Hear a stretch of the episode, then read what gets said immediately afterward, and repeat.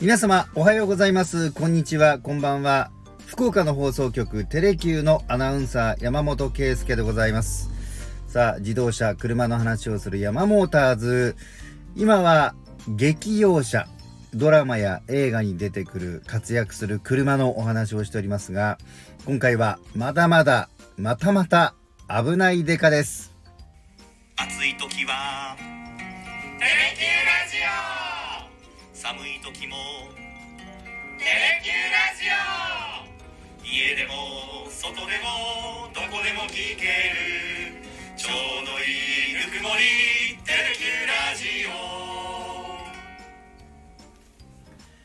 オ。前回はまさに危ないデカの車の代名詞であるレパードのお話を中心にしましたが今回はですね、えー、危ないデカには様々な続きがあったのでこの話をしたいと思います。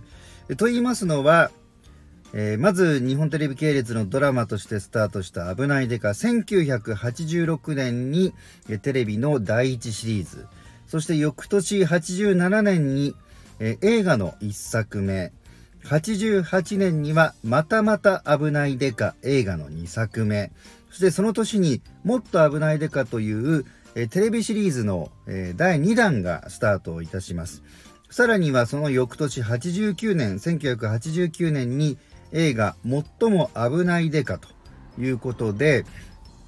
この時はですね、まあ、映画3作が、まあ、テレビシリーズとほぼ連なる形で、えー、公開をされたんですね。まあ、本当にかなり高い人気を誇ったこともありまして映画が、えー、3作品作られたということになります。で、この時は、車両は日産自動車が協力をしていまして、えー、日産レパードですね、高戸裕二が乗る車は、えー、映画の1作目「危ないデカ」の時は、えー、ゴールドのレパードではなく紺色の前期モデルが使用されました。そして、えー、映画2作目「またまた危ないデカ」はドラマシリーズと同じゴールド金色の前期モデルそして映画3作目「最も危ないデカ」の時は、えー、ちょうどこのドラマの第2シリーズで使われていた後期モデルの紺色のレパードということでね、えー、登場したわけなんですね。で個人的にはこの映画の2作目「またまた危ないデカ」が非常に好きでした、まあ、ストーリーもね非常に面白くて何、えー、と言うんでしょう。一番こう危ないデカらしさと言いますかね、えー、軽快なこうテンポだったりとかあと面白さとかっこよさっていうようなところがあってまたこのゴールドのレパード一番象徴的である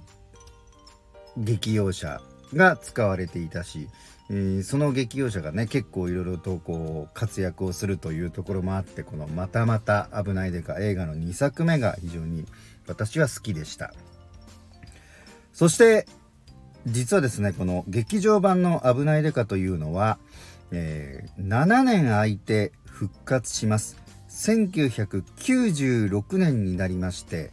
ちょうど私が就職するちょっと前ですね。私あの97年に社会人になりましたので、え大学4年の時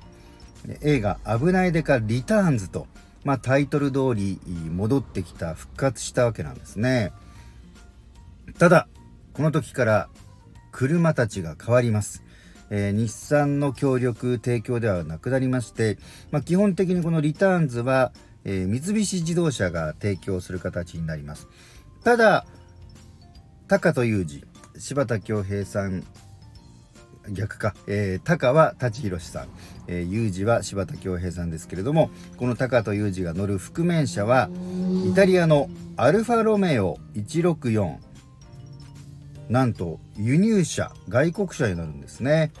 そして、えー、それ以外にまあ港署の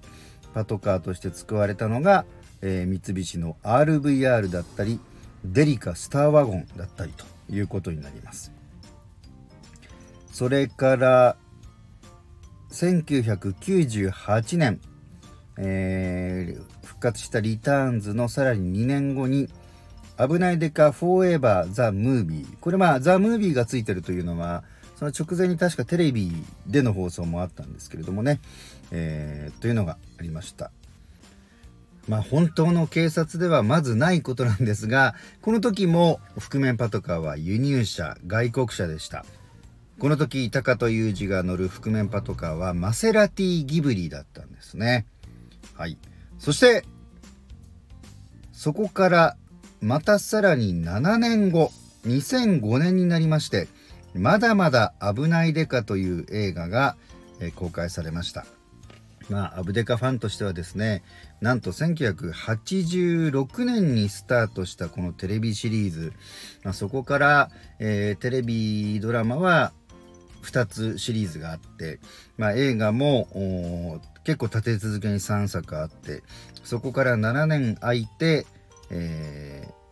ー、まあ2作作られさらに7年空いてまだまだ危ないデカというのが帰ってきたというのがね非常に嬉しかったんですけれどもこの時も、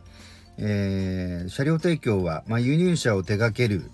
会社だったんですね。えー、っとその前のフォーエバーと同じマセラティ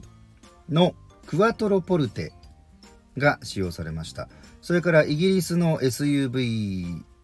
のランドローバーフリーランダーも登場したということなんですね。それであのこの時もいわゆる日本のメーカーの車両提供車両協力っていうのがなかったので、まあ、どうやらあのそういった、えー、激用車を扱う会社の車を使っていたということで、えー、覆面パトカーやパトカーはトヨタ日産三菱スバルと様々ありましたさあそして皆さん2016年のことでございました、まあ、一旦その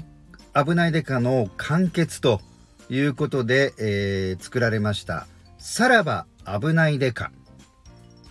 この時はなんと27年ぶりに日産が全面的に車両協力をしたんですね。まあ、この時の車の顔ぶれが本当に豪華でした。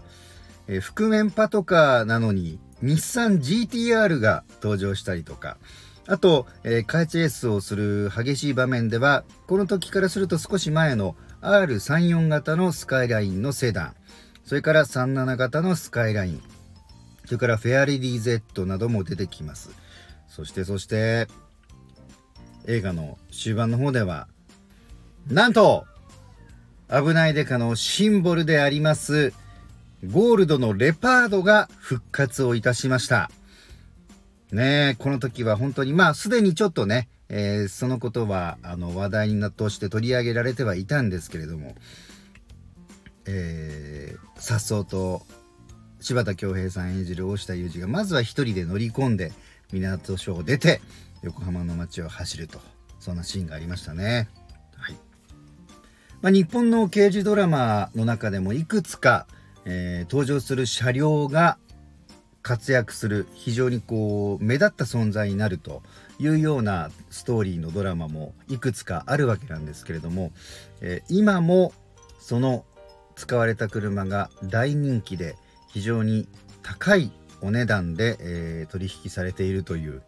そういうねのはなかなかないと思います、えー、それがこの「危ないデカ」で登場したレパードということでございました。今回はこの辺で。